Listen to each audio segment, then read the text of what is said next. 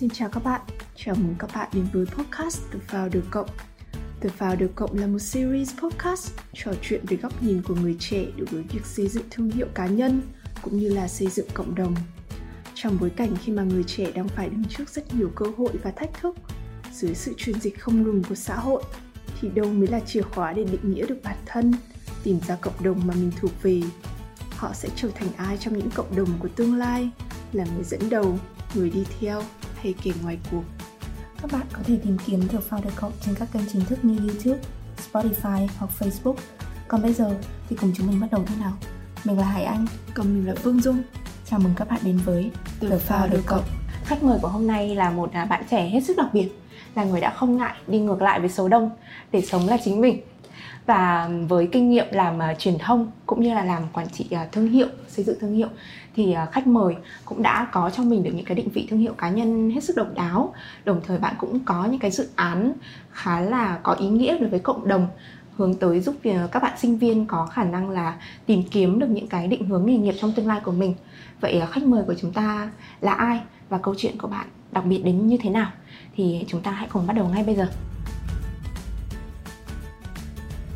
Chào Trọng Hoàng.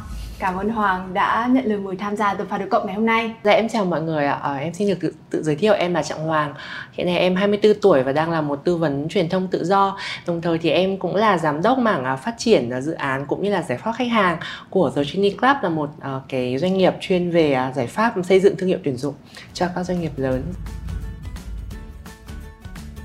Chắc là mọi người cũng đều đang rất là tò mò về những cái câu chuyện à, cá nhân cũng như là câu chuyện về bản thân Hoàng. thì à, để bắt đầu một cách thoải mái hơn thì mình có thể làm cái mini game nho nhỏ nhé. Ok ạ, được ạ Ok, thế đến với phần chơi này thì chị sẽ đưa ra một câu hỏi và trong đó sẽ có hai đáp án để uh, Trọng Hoàng có thể đưa ra câu trả lời của mình từ đó um, gợi mở hơn cho mọi người uh, có cái nhìn rõ hơn về bản thân bạn. Ok ạ, Uh, chúng ta cùng bắt đầu ha. Sẵn sàng nhất là đọc sách hay xem phim, xem phim hướng nội hay hướng ngoại, Both cả hai. Lì lợm hay linh hoạt, Lì lợm. Hà Nội hay là Sài Gòn, Hà Nội of course.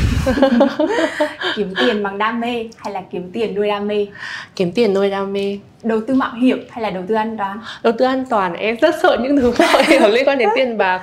Ok, câu cuối cùng. Ờ, làm thuê hay là làm chủ. làm chủ nhưng mà cái này em giải thích thêm một tí xíu Ừ, ha làm thủ chủ thì chắc là em chỉ muốn làm chủ bản thân thôi tức là sau này em sẽ làm một cái gì đấy mà tự em có thể gọi là làm làm điều gì đó cho bản thân mình bởi vì em rất là hơi sợ cảm giác phải lo lắng quá nhiều cho kiểu cơm ăn áo mặc của người khác Có một cái mà mình khá là tò mò dạ là giữa đọc sách Ừ. và xem phim thì Hoàng lại chọn xem phim. Thì không biết là nếu mà được mô tả cuộc đời mình hay bản thân mình bằng một bộ phim Ừ. đi, thì Hoàng sẽ chọn bộ phim nào? Ừ, nói chung là khá là khó tại vì là em xem cũng à, khá nhiều phim ạ Ừ. nhưng nếu để chọn một bộ phim Hoặc là một nhân vật. một nhân vật Ừ. một nhân vật trong à, một bộ phim thì em nghĩ là em sẽ chọn Joe ở trong phim uh, Little Woman Ừ. bộ phim rất là rất là nổi tiếng truyền thể từ một quyển sách rất nổi tiếng của Mỹ em đặc biệt thích bản năm 2019 do à, một diễn viên à, tên là Saoirse Ronan. Mà em rất rất yêu thích ở Hollywood. À, bạn ý diễn đạt à, một cái nhân vật Joe rất mạnh mẽ rất là gọi là đi ngược lại số đông và luôn luôn chiến đấu tính cùng cho cái cho cái khát vọng của mình. Thì em rất là ngưỡng mộ nhân vật đó và em cảm thấy như là đâu đấy cuộc đời của mình cũng hơi giống Joe một chút. Ừ, cảm giác xem nó được inspire đúng không? vâng cảm vâng hứng. cảm thấy như là có mình trong đấy vậy Ok, thế thì qua những cái câu hỏi vừa rồi thì chắc là tụi chị sẽ muốn được lắng nghe thêm một chút dạ những câu chuyện nhỏ hơn, cụ thể Câu hơn đời thường, những câu chuyện đời quanh của cuộc sống của em. vâng Thì ờ, không biết là đây sẽ là một cái trò chơi. Mình có một Ok. cái cốc ở đây. Và trong này thì có rất nhiều những cái um, keywords, những cái từ khóa mà em uh, Có thể lựa chọn có thể lựa chọn. và sau đó Ừ. thì từ những cái từ khóa đó mình sẽ vẽ nên những cái câu chuyện mà mình đã từng trải qua ừ, ok để khán giả có thể hiểu hơn về mình. Ok ok ạ. Tức là em sẽ bốc một từ khóa thôi đúng không? Và sẽ à, mô tả cuộc đời em dựa trên từ khóa đó ạ hay là như thế Ừ, có nào? thể là gắn cái từ khóa đó với một cái gì trong- đấy. Ừ. Đầu tiên này. Chà. Cũng khá là khó đấy chứ kiểu như đi thi hoa hậu ấy. Đúng rồi. Bình thường em cũng hay kiểu trả lời mọi thứ như hoa hậu nhưng mà đây hơi khó. Thương hiệu cá nhân thực ra thì mọi người hay nghĩ rằng thương hiệu cá nhân là một cái gì đấy nó rất là sao ta? To lớn tức là chúng ta ừ. phải lên mạng mình phải chụp ảnh những bức ảnh đẹp mình phải show off mình phải viết nội dung ở trên social media thì mới gọi là có thương hiệu cá nhân. Nhưng đối với em thì cái triết lý xây dựng thương hiệu cá nhân của em đấy là ai cũng là một bản thể rất là riêng biệt. Chúng ta có những cái nét riêng và cái điều quan trọng đấy là làm thế nào để mình thể hiện được đúng cái nét riêng của mình ra cho mọi người thấy. Chứ chúng ta không bị lẫn lộn với những người khác cả về mặt cá tính lẫn gọi là năng lực lẫn mọi thứ đam mê gì đó thì um, em đối với em xây dựng thương hiệu cá nhân là nó làm thế nào để khiến mình uh, được thể hiện đúng là mình ra cho xã hội thôi chứ cũng không nhất thiết là phải uh, thể hiện nó trên một cái nền tảng nhất định nào cả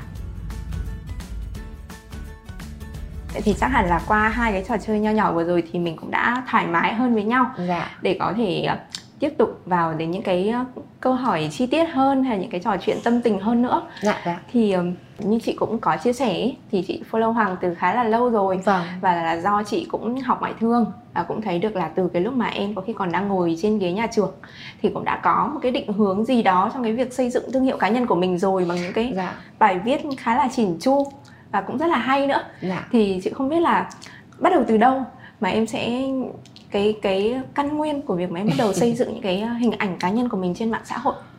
Thực ra thì cái cái lý do mà em bắt đầu uh, xây dựng hình ảnh cá nhân ấy, nó tức là em không gọi nó là xây dựng hình ừ. ảnh cá nhân mà thực ra là chỉ là thể hiện đúng cái con người của mình ở ra ngoài công chúng thôi. Và một trong số những kênh mà em sử dụng đấy là mạng xã hội. Uhm, nó bắt nguồn từ một cái một cái câu chuyện cũng không vui lắm. Đấy là trước đây thì em là một người mà rất hay bị hiểu lầm ấy ạ. Kiểu mọi người uh, có những cái nhìn nó sai lệch về em và em nghĩ rằng có thể là do mình thể hiện nó không, tức là thể hiện con người mình không đúng. Ừ, so với cái những gì mà mình thực sự có. Và cái sự hiểu lầm đấy thì nó lên đến cao trào bằng việc là em mất rất là nhiều những mối quan hệ mà em muốn níu giữ những mối quan hệ tốt đẹp trong cuộc sống thôi. Ờ, chuyện bạn bè này rồi là chuyện gia đình này. Có nhiều cái còn cho đến bây giờ không thể quay lại được nữa. Thì em nghĩ cái lý do đấy là cái nguồn nguồn cơn và lý do tại sao em lại muốn thể hiện bản thân mình nó chính xác hơn cho mọi người nhìn thấy. Và đương nhiên rồi social media uh, mạng xã hội nó là một cái nền tảng mà rất nhiều người tiếp xúc với em qua đó có nhiều người thì còn, còn đã gặp em bao giờ ngoài đời đâu và có thể là em cũng không bao giờ gặp họ ngoài đời cả. Mọi người sẽ chỉ nhìn thấy ờ, em ở trên social media thôi. Nên là đương nhiên rằng là em phải tìm cách để thể hiện bản thân mình đúng ở trên cái nền tảng ấy rồi bởi vì đấy là một nơi đấy là một môi trường sống của em mà. Um, thì ờ, em ờ, cũng mất khá là nhiều thời gian ấy để tìm cách làm sao cho bản thân mình um, có một cái gọi là gọi là gì nhỉ? Có một cái định nghĩa về tính cách có một cái bộ tính cách gọi như vậy đi nó chính xác nhất có cả cái tích cực lẫn cái tiêu cực. Bởi vì em muốn khán giả em muốn tất cả mọi người nhìn thấy em như là một cái con người chân chân thân thật và chân thành nhất. Chứ không phải là một cái hình ảnh gì đấy quá hoàn hảo.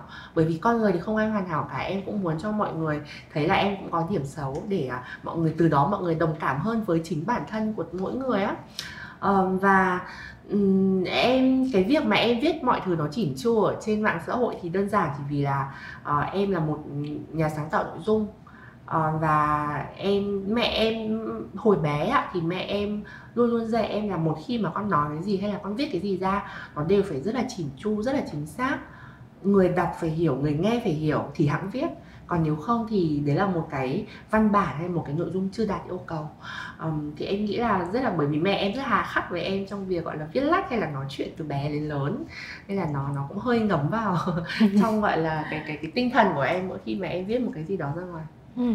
ờ, chị thấy nhá Ờ, mọi người vẫn thường nói là mạng xã hội là một cái con dao hai lưỡi. Dạ vâng. Thì cái thời điểm mà em bắt đầu hay là trong cái quá trình em xây dựng uh, nội dung ở trên uh, trang facebook cá nhân của mình ừ thì em có cảm thấy khó khăn hay gặp phải những cái giao cản gì trong cái quá trình đấy không? Thực ra thì uh, gọi là con dao hai lưỡi thì cũng đâu đấy nó cũng đúng đấy ạ. Nó cái việc sử dụng mạng xã hội nó cũng làm đau em rất là nhiều. Uh, mạng xã hội bởi vì nó có một cái hạn chế là bởi vì mọi người không được gặp trực tiếp mình ừ. nên là đôi khi mọi người không thể cảm nhận được rằng là bạn là là là mình có cái gì ở bên trong mà mọi người sẽ chỉ nhìn vào những cái bài viết của mình nhìn vào những cái nội dung mà mình viết hay mình nói để mà đánh giá thôi à, nên nếu như chỉ cần viết sai một chữ là mọi người có thể ừ. hiểu nhầm rồi và rất là khó để giải thích yeah. à, cái thứ hai đấy là nếu như trong cái giai đoạn đầu ấy ạ em không biết mình thực sự uh, là một người như thế nào đến em mà không biết bản thân là một người như thế nào? Em không biết là em mạnh ở đâu em không biết là em xấu ở đâu. Em không biết là mình cần phải cải thiện cái gì. Uh, và cái quan điểm nào của mình thì là chưa đúng chưa trưởng thành. Nên là mình cứ thể hiện mọi thứ ra một cách rất là gọi là gọi là rất là kiểu bản năng. bản năng đúng rồi. Không có không không có sự phát triển và điều hướng ấy. Nên là uh, mọi người cũng có những cái nhìn nó sai lệch về em. Và nhưng mọi người sẽ không nói ở trên mạng xã hội cái mà cái tệ ở đây nó lại là như thế. Đôi khi mọi người sẽ không nói những điều, mọi người tương tác với nhau ở trên mạng xã hội, nhưng mà mọi người sẽ không khen bạn hay là chê bạn ở trên đó, mà mọi người sẽ nói ở những cái nơi khác. Và những cái, và đấy mới là cái khủng khiếp chứ còn có khi nói với nhau combat vài trận ở trên mạng xã hội nó nó nó nó nó sẽ nó sẽ qua thôi ạ. Nhưng mà sẽ ra vấn đề đúng rồi. Nhưng mà những cái ấn tượng mà mọi người không nói ra mà mọi người lan truyền đi thì đấy mới là những cái um, thực sự gây hại và và mạng xã hội nó tiếp tay cho những cái điều đấy. Dạ. Đúng là chị cũng thấy có một à, có một số người sẽ gặp rất nhiều khó khăn trong cái việc thể hiện bản thân trên mạng xã hội vì không đúng phải rồi. ai cũng có một người mẹ tuyệt vời để dạy cho mình à, cách viết một cách chỉn chu vâng. hoặc là họ cũng sẽ gặp những cái khó khăn trong việc là định nghĩa bản thân mình là ai ừ. rồi là mình nên thể hiện mặt nào với công chúng và mình ừ. không nên thể hiện mặt nào vâng. đó thì không biết là sau cũng khá là nhiều năm thể hiện bản thân trên mạng xã hội rồi thì có một cái công thức chung nào đấy hay là một cái hướng dẫn cho một người bắt đầu Ừ, thật ra thì uh, em nghĩ thế này để có một công thức chung thì nó rất là khó bởi vì ừ. như em còn nói rồi cái cách mọi người thể hiện xây dựng xây dựng thương hiệu cá nhân hoặc là thể hiện bản thân tốt nhất đó là uh, mình thể hiện bản thân một cách chân thật nhất. Mà nếu mà đã thể hiện một cách chân thật nhất thì chúng ta sẽ rất khác nhau. Mỗi người đều có một cá tính riêng một điểm mạnh một điểm yếu riêng đúng không ạ? Uh, nên em nghĩ rằng cái lời khuyên của em dành cho mọi người nó chỉ có thế này thôi. Thứ nhất đó là mọi người hãy um, thực sự hiểu mình là ai? Bằng cách là uh, chúng ta có cái thói quen là ghi lại những cái hành động và um, những cái cách thể hiện tính cách của mình ra và ngồi suy nghĩ dựa trên những hành động đó để xem là những hành động đấy nó thể hiện rằng tôi là người như thế nào. Cái việc này là em là việc em vẫn luôn làm. Em làm mỗi tháng uh, thậm chí là mỗi ngày khi mà em có một cái hành động gì đấy mà em cảm thấy nó hơi hơi bất thường so với bình thường hoặc là em có một cái cảm xúc thì nó bột phát lên thì em đều ghi lại và em đều nghĩ lại về nó. Um, khi mà mình vẽ ra một cái tức là một cái bức tranh mình ghi chép lại và mình vẽ ra một bức tranh nó chi tiết và tổng quan như vậy về con người của mình uh, thì mình sẽ hiểu được bản thân mình là ai. Và thật sự cái việc này sẽ phải làm cho đến cuối đời bởi vì em nghĩ rằng con người chúng ta không bao giờ dừng lại trong quá trình phát triển về mặt tâm lý cả. Mình sẽ luôn khác đi mình sẽ luôn thay đổi luôn phát triển. Đấy là cái thứ nhất. Cái thứ hai đó là uh, hãy à, đối với em ý thì à, làm thế nào để hiểu bản thân mình rồi nhưng mà làm thế nào để để để biết rằng rằng là cái nào là tốt cái nào là xấu? Thì em thường xuyên theo dõi những cái con người và những cái kênh mà em cho rằng là tiến bộ về mặt suy nghĩ về mặt tư duy và cách hành xử. Ví dụ như là em rất là thích một chị là chị à, chị tiến sĩ Nguyễn Phương Mai à, một cái chị mà làm uh, có em không em sorry em không nhớ cụ thể chị ừ. Làm một cái chức vụ gì đấy nhưng chị là giảng viên ở một trường đại học ở Hà Lan. Và chị viết một quyển sách siêu siêu hay mà em rất thích đấy là con đường hồi giáo. À. Vâng nhắc đến con đường hồi giáo chắc là nhiều người biết ừ. đúng không ạ? Em đã đọc quyển sách đấy chắc phải 5 lần rồi. Và lần đầu tiên em đọc thì em đọc thâu đêm luôn bởi vì nó hay quá. Um, thì uh, đối với em chị Mai là một người có cái tư tưởng rất là tiến bộ và em đi theo những cái cái quan điểm những cái suy nghĩ của chị ấy và em học và em em cũng tìm hiểu thêm nữa để xem là à ok có cái uh, điều gì khiến cho mình trở thành một cái con người mà mà nó tích cực hay không. Thật ra ấy nói đến đây thì nhiều người sẽ nói rằng thế thì làm sao mà tôi biết được rằng là cái người tôi đang theo dõi là tiến bộ đúng không ạ? Thì thực sự là cũng không có một công thức nào cả định nghĩa về tiến bộ hay là định nghĩa về đúng đắn nó là một cái gì đấy rất là màu xám nó không phải là trắng đen mà nó là mở giữa. Thế nên nếu chúng ta tin cái gì là đúng thì chúng ta làm theo thôi. Và cái quan trọng là mình phải tin vào cái quyết định của mình. Thì đấy là cái thứ ba em muốn nói. Um, dù là có theo dõi ai dù là có hiểu bản thân mình như thế nào đi chăng nữa thì cái quan trọng là chúng ta không nên phủ nhận những gì mình có mà mình nên um, trân trọng tất cả những cái khái niệm những cái ý niệm về bản thân những cái cá tính của bản thân những cái điều mà bản thân thể hiện ra. Chúng chứ chúng ta không nên phủ nhận dù nó là tốt hay là chúng ta là xấu. Um, khi chỉ khi mà mình trân trọng bản thân thì mình mới có thể tự tin về những gì mình có. Và khi mình tự tin thì mình mới đủ dũng cảm để thể hiện tất cả mọi thứ ra cho mọi người nhìn thấy. Nhắc đến việc là làm marketing ấy thì đúng là hiện nay rất nhiều người làm về marketing này hay là quảng cáo thì họ cũng có những cái chiến lược để xây dựng thương hiệu cá nhân để hướng ừ. tới việc là làm kinh tế về sau yeah. Dạ. thì có một vài những cái ngành nghề khác nó cũng đặc thù hơn ví dụ như là những người làm về ngành tài chính đi à, dạ. thì hoàng thấy là tại ở cái thời buổi hiện nay ấy, thì kể cả những cái ngành nghề khác như vậy họ cũng có cần phải xây dựng cái thương hiệu cá nhân của mình không ừ. tại vì có một số ngành nghề nó cũng khá là đặc thù và việc mà kiểu để có một cái hình ảnh nó ừ. chỉn chu nó toàn vẹn ừ. trước khán giả ấy cũng là một cái khó khăn mà cái người làm nghề đó gặp phải thì ở góc độ của em chẳng hạn như là với những cái ngành nghề truyền thống hơn ừ. như là tài chính chứng khoán hay là y tế sức khỏe okay thì uh, việc uh, uh, ừ. xây dựng thương hiệu cá nhân nó có thực sự cần thiết hay không thật ra em nghĩ rằng là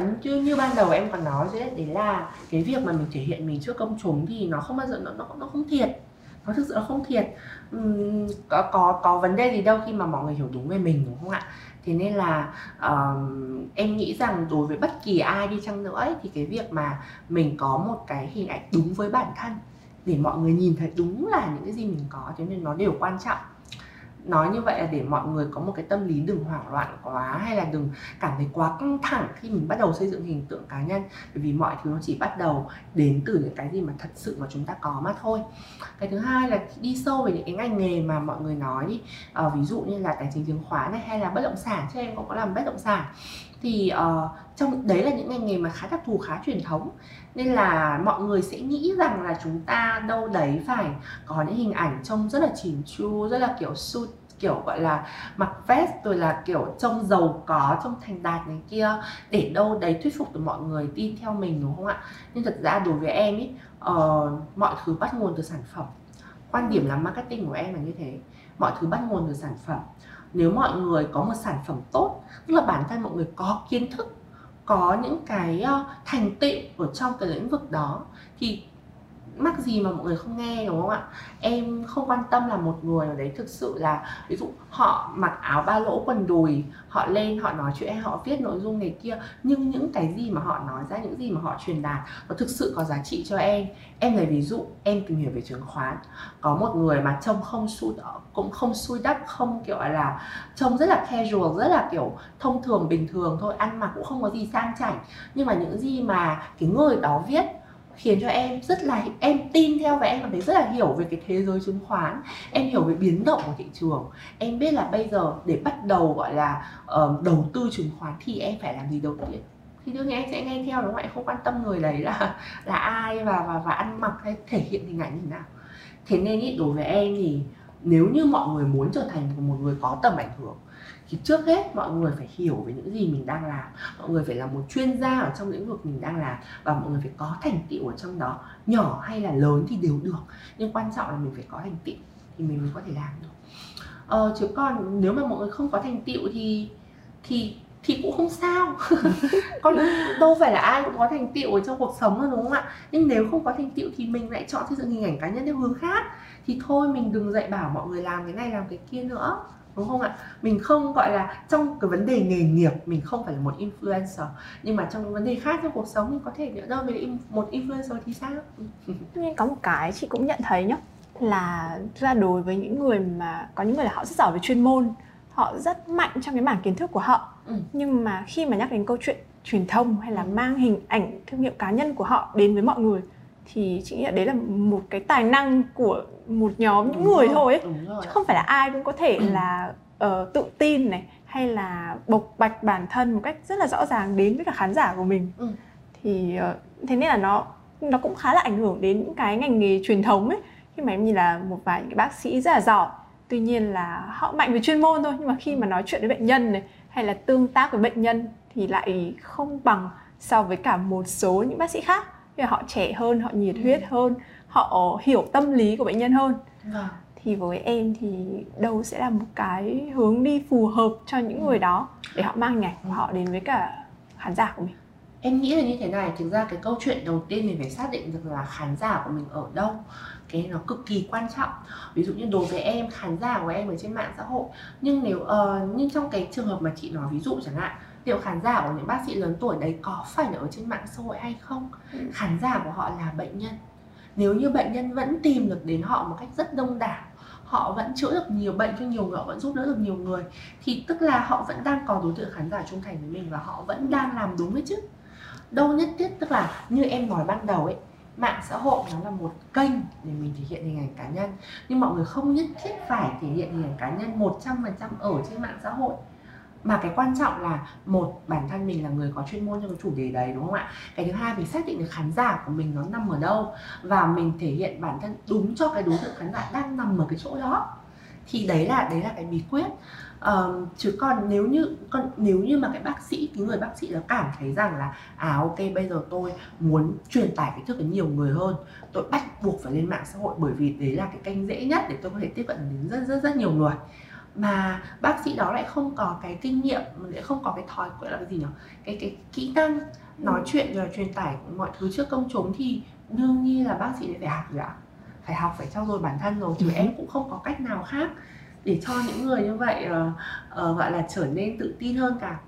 Um, có một cái điều mà em rút ra rằng mà em tin rằng ai cũng biết đấy là mình cứ luyện tập nhiều rồi mình sẽ giỏi cái cái lần đầu tiên cái lần em vẫn còn nhớ lần đầu tiên mà em được nói chưa nằm đâu em không phải là một người tự nhiên mà đã tự tin chưa nằm đâu mọi người hãy nghĩ thử xem một một cái bạn mà uh, rất là giống con gái từ bé hay bị trêu chọc và bị trêu chọc một cách khủng khiếp đến mức độ em bước ra đường thôi là đã có người trêu em rồi.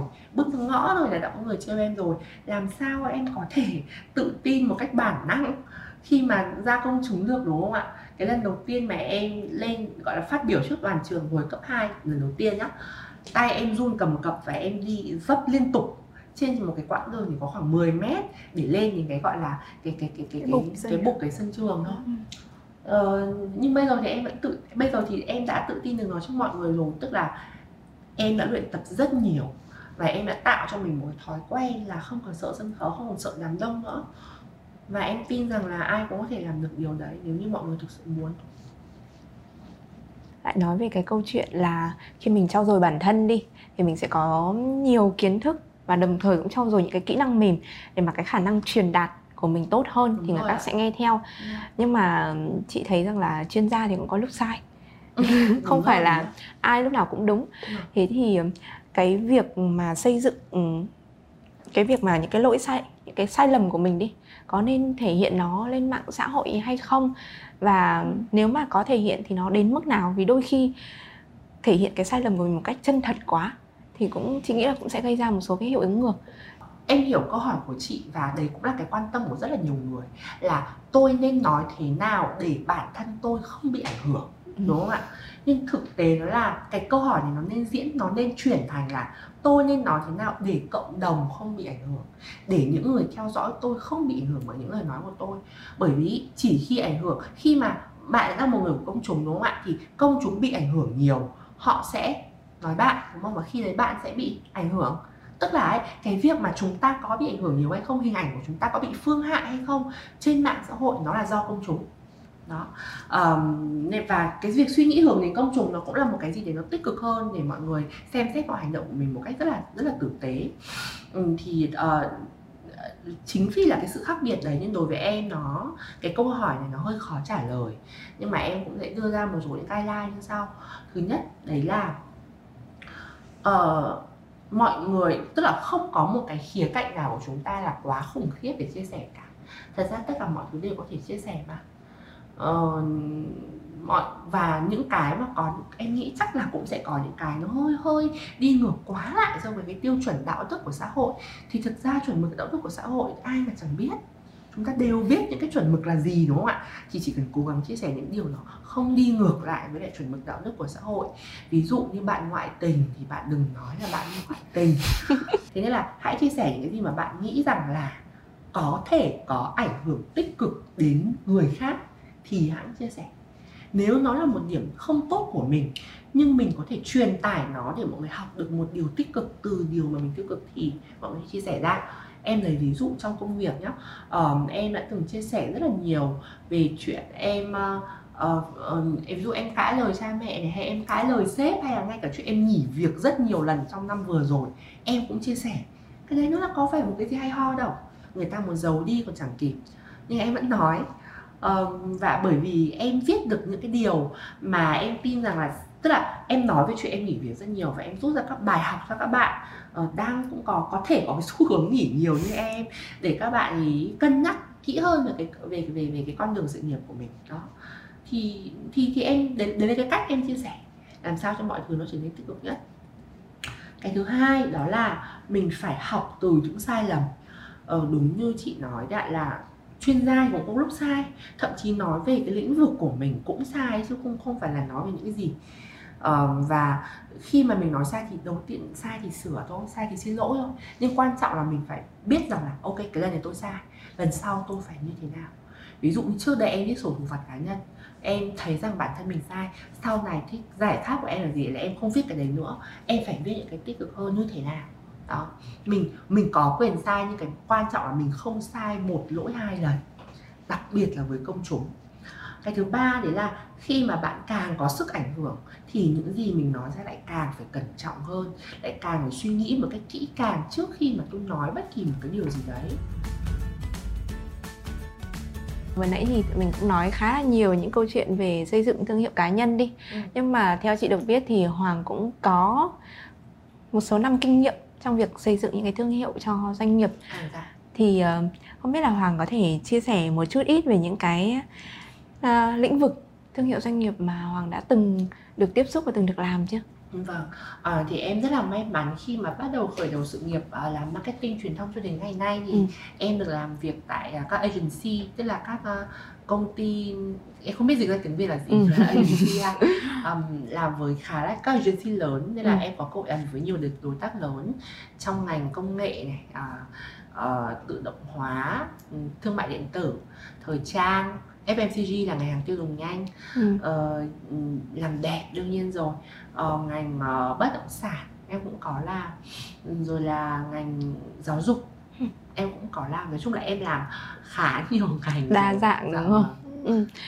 uh, chị có một chút thắc mắc tại vì liên quan đến cái dự án từ Trainee Club Vâng, thì không vâng. biết là Hoàng có thể mô tả kỹ hơn về cái tầm nhìn và cái sứ mệnh của The Trainee Club không? Vâng, thực ra The Trainee Club tụi em là một công ty ừ. và cái công ty đó thì có cái nhiệm vụ chính cái vision chính đó là tạo nên một cái nguồn lực nguồn nhân lực trẻ vững mạnh hơn cho uh, Việt Nam cho các công ty tại Việt Nam nói chung do là hiện nay ờ, Việt Nam thì đã dần dần trôi qua cái thời kỳ dân số vàng rồi mình đang bước đến cái thời kỳ dân số già.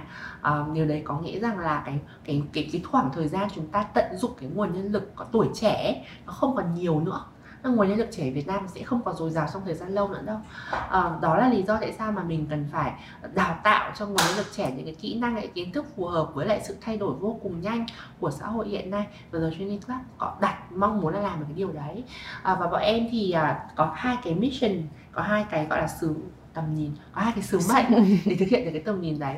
Sứ mệnh thứ nhất đó là đào tạo nguồn nhân lực trẻ đương nhiên rồi về cái kiến thức kỹ năng mà các bạn cần cho cái công việc hiện nay thì tụi em có cả một mảng B2, B2C một mảng bán trực uh, xây dựng những cái khóa học những khóa ừ. đào tạo dành cho các bạn ví dụ như là khóa học về dạy giải tình huống kinh doanh ừ. rồi là khóa học về hướng dẫn viết cv làm sao cho tốt rồi các thứ các thứ uh, ngoài ra thì một mảng nữa mà là mảng em làm em em phụ trách 100% phần trăm là mảng uh, xây dựng những cái chiến xây dựng thương hiệu tuyển dụng cho doanh nghiệp ừ. và xây dựng uh, kế hoạch truyền thông cho những cái chương trình tuyển dụng tài năng trẻ đặc biệt ừ. của các doanh nghiệp ừ. uh, thì đấy là cái công việc mà hiện nay The Training Club đang làm ừ đối với uh, giới trẻ chị thấy là các bạn trẻ ở thời này là quan tâm rất là nhiều mạng uh, hay là rất là nhiều những cái khía cạnh khi mà dạ. mình tìm kiếm một cái doanh nghiệp để mà mình gắn bó lâu dài thì uh, những cái yếu tố cốt lõi để mà quyết định cái việc mà các bạn lựa chọn một doanh nghiệp thì theo em thấy hiện nay là gì? Dạ vâng. Um, thì cái này thực ra là The Training Club đã có một khảo sát rồi. Ừ. Trên uh, bọn em cũng có hơn 2.000 uh, gọi là phản hồi 2.000 phản hồi đến từ phía các bạn thì bọn em có 5 cái điều top top 5 điều mà uh, các nhân sự trẻ quan tâm nhất khi mà làm việc ở một công ty. Theo mọi người nghĩ thứ nhất là gì ạ? Tiền lương hả? Ờ vâng. Chị thì chị nghĩ là gì ạ? Ờ, chị gặp cơ hội học hỏi. Vâng, ok ạ. Thì thật ra nó mọi người rất nhiều nghĩ rằng là tiền lương nhưng mà một cách cụ thể chính xác á, thì uh, cái yếu tố mà mà nhân sự trẻ quan tâm nhất đấy là um, cơ hội như chị nói lại là Ừ. cơ hội phát triển trong cái chặng đường nghề nghiệp mà mình đã chọn. Cơ hội phát triển thì nó bao gồm một là học hỏi ừ. học hỏi từ đồng nghiệp học hỏi từ mentor từ sếp từ giám đốc và từ tất cả mọi thứ và cái thứ hai đấy là cái cơ hội để mình leo lên những nấc thang sự nghiệp cao hơn ở trong cái con đường mà mình đã chọn cái thứ hai mới là những cái lợi ích ờ, về mặt vật chất như là lương ờ, thưởng phúc lợi xã hội bảo hiểm các thứ Ờm, cái thứ ba đó là cái yếu tố thứ ba đấy là ờ, một cái mà chắc là Gen Z mọi người nghĩ nói rất là nhiều Ừ. là sự cân bằng trong Ừ. cuộc sống làm việc cũng như là à, cuộc sống đời là thường. cuộc sống đời thường Ừ. đó work life balance Ừ, có những môi trường họ promote họ thúc đẩy cái cái cái cái sự cân bằng rất là tốt nhưng có những môi trường thì chưa làm được điều đấy yếu tố thứ tư đó là cái à, những cái cơ hội để à, thăng tiến một cách đặc biệt Ừ. tức là khi mà tôi làm nhiều hơn người bình thường nhiều lần ví dụ như là ờ, để được theo quy định của công ty là bạn cứ phải hai năm mới lên một cấp hay là Ừ. kiểu như thế chẳng hạn nhưng khi tôi làm xuất sắc hơn bình thường rất nhiều thì tôi có thể được lên chức một cách cực nhanh đó Ừ. tức là những cái cơ hội thăng tiến và cơ hội à, được được trao thưởng một cách đặc biệt đúng theo những cái performance của mình thì là đấy là yếu tố thứ tư và cái yếu tố cuối cùng mà các bạn quan tâm đó là một cái nghe hơi buồn cười Ừ. nhưng mà đấy lại là một cái công việc mà ờ, gọi là gì nhỉ một cái công việc mà giúp cho các bạn có thể được làm đúng với thế mạnh của mình Ừ. mà mà chúng ta có thể hiểu là làm đúng ngành đúng nghề đấy ạ thật ra thì cái việc làm trái ngành ở Việt Nam nó là nó là rất phổ biến. Tuy nhiên thì ai cũng dù có làm trái ngành, đi chăng nữa thì chúng mình cũng đều có một cái chuyên môn nhất định nào đấy. Và một cái mong muốn của các bạn là luôn muốn được làm đúng với chuyên môn của mình khi mà bước vào một doanh nghiệp. Chứ ví dụ các bạn làm marketing mà bây giờ lại đẩy các bạn đi làm finance hay là Ừ. làm nhân sự thì đâu đấy các bạn cũng sẽ không vui lắm. Ừ. thì ờ, đấy là cái câu chuyện của employer branding đúng không ừ, vâng vâng. Cái mà em đang làm bây giờ thì trước đấy thì Hoàng cũng có làm về ờ, xây dựng thương hiệu trong một doanh nghiệp Ừ, đối với khách vâng, hàng. vâng còn bây giờ thì là xây dựng thương hiệu trong một doanh nghiệp tới những cái người ờ, đối tượng mà ứng viên. ứng viên Vâng, đi dạ. ừ. thì hai cái khái niệm này nó Ừ. có bổ sung được cho nhau không? Ví dụ một công ty làm rất tốt employer branding thì nó có giúp ích gì cho tới việc họ branding đến khách hàng hay không? Hay là chiều ngược lại Thực ra đối với em thì đương nhiên hai cái này nó có sự bổ trợ cho nhau Ừ. rồi Employer branding hiểu đơn giản là xây dựng thương hiệu tuyển dụng đúng không Ừ. ạ? Mục tiêu cuối cùng của employer branding đấy là để các ứng viên có thể có hứng thú hơn với việc là gia nhập cái công ty đó Ờ, và và khi mà công ty này họ tuyển dụng thứ nhất là chiều tuyển dụng ha là mọi người sẽ thu hút được nhiều ứng viên hơn. Và cái chiều thứ hai là nội bộ công ty khiến cho những cái nhân viên ở trong cái công ty đó yêu công ty của mình hơn yêu thích cái môi trường hơn và cống hiến lâu dài cho công ty hơn đúng không ạ? Một là tuyển dụng tốt và hai là turnover rate giảm. Um, thì cái cái cái cái cái việc mà một cái công ty xây dựng một cái thương hiệu nó nó vững mạnh và nó tích cực đối với lại người tiêu dùng sản phẩm của thương hiệu đấy thì đương nhiên nó bởi vì là có khi bản thân employee employee bản thân những cái nhân viên ứng viên cũng là người tiêu dùng Ừ. thì họ thấy là à công ty này làm ra những sản phẩm tốt cống hiến được tốt cho xã hội thì họ cũng sẽ đã phần nào đã yêu quý sẵn cái công ty đấy rồi Ừ. còn từ chiều ngược lại thì phải nói thật là đâu thì nó sẽ ít hơn một chút nhưng đương nhiên là với những công ty cực kỳ lớn thì bản thân mỗi nhân viên của họ sẽ là một người khách- người tiêu dùng tiềm năng và là một cái người gọi là một KOC tiềm năng Ừ. đúng không ạ? Nếu như bạn làm cho tất cả những cái nhân viên của bạn yêu công ty thì mọi người sẽ tự dưng muốn đóng góp sức mình cho cái sự phát triển của công ty và sự phát triển của công ty thì nằm ở đâu nó nằm ở sự nó việc công ty để bán được nhiều sản phẩm hơn nhiều dịch vụ hơn phát triển tốt hơn đúng không ạ Ừ. thì nếu như là mỗi nhân nếu mà mình làm employer branding tốt mỗi nhân viên của mình yêu quý công ty thì um, họ có thể giúp công ty nhiều hơn trong cái việc gọi là truyền thông thương hiệu cho những khách hàng sử dụng sản phẩm nhưng mà phải nói thật là cái này nó sẽ đâu đấy cái chiều này nó cũng sẽ không không được gọi là tích cực bằng tích cực ở đây ý em là kiểu nó gọi là sôi động ấy. Hay diễn ra thường xuyên diễn ra Ừ. bằng là cái chiều ngược lại.